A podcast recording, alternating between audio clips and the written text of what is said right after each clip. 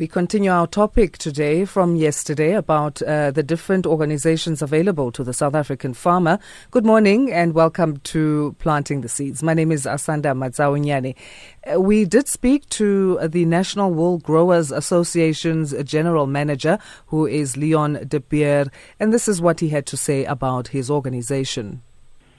Yes, the National Wool Growers is a producer organization uh, representing the interests of wool sheep farmers, both in the commercial as well as the emerging and communal farming sectors. We are a national organization, but we do have branches in all of the province, provinces uh, except Gauteng, Northwest, and Limpopo. And what is the demand, do you find, on the national context of wool? Well, basically, wool is generally an export product. We export more than 90% of our clip uh, to countries uh, in Asia. China is our biggest export destination, uh, and then also India, Germany, and Egypt. So we export most of our clip to, to these countries, which means that we earn foreign currency.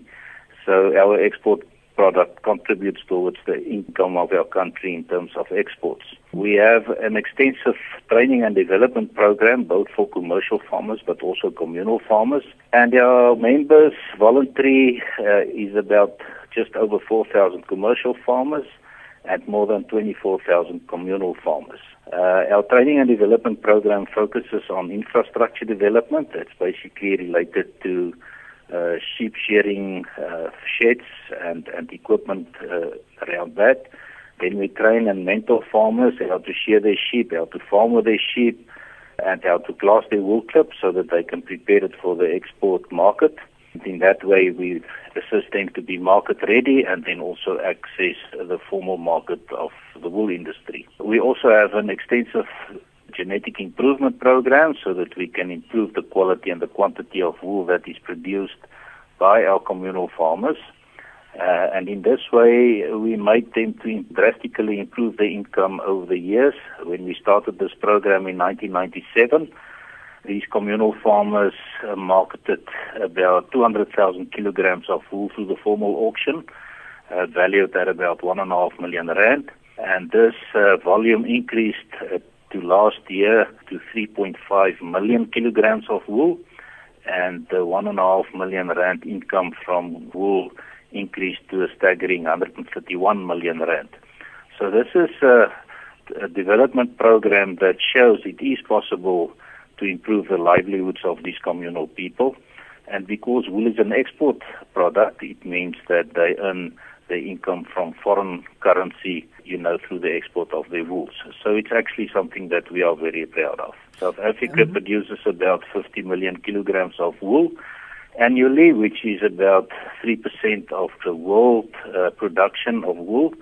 But in terms of apparel wool, uh, on which we focus, we produce about 16% of the wool, apparel wool. Is there any uh, requirements that uh, a farmer needs to be having in order to join your organization, or is there any criteria? Yes, any farmer that farms with sheep and with wool can become a member of our organization. It is absolutely voluntary, uh, and they pay a membership fee, uh, which is used for the organization to represent farmers on all levels of decision making.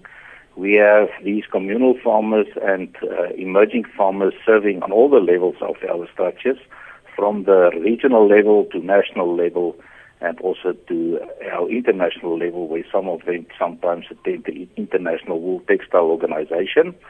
These farmers are also represented on Cape Wool's Board of Directors, which um, is our industry representative body and as well as the Wool Trust. Uh, the Wool Trust is our organization or structure that makes available development funds uh, for for what I've been explaining to you now.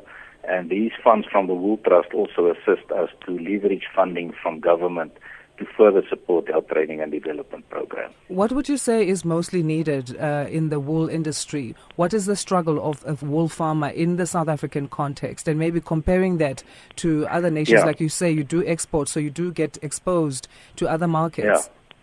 Yeah, yeah absolutely. Well, I think our first real challenge is um, basically the drought that we are struggling with at the moment. So the drought just hits as hard on livestock farming as it is on grain farming. Then secondly, stock theft is a major challenge for us, especially in and around cities. And we also had occasions where wool is stolen, you know, um, from our communal shearing sheds repacked by those uh, intruders and then uh, sold in the informal market. And then predation. We have uh, a challenge in terms of jackal and caracal that basically catches and destroys a lot of our small stock in the country. So those are the major challenges. If we look specifically at our small scale and emerging farmers, I think land tenure, uh, especially in the communal areas, is a challenge because they do not have title to the land. And then basic infrastructure, really infrastructure to harvest the wool, to pack and class the wool, and then to get the wool to the formal markets.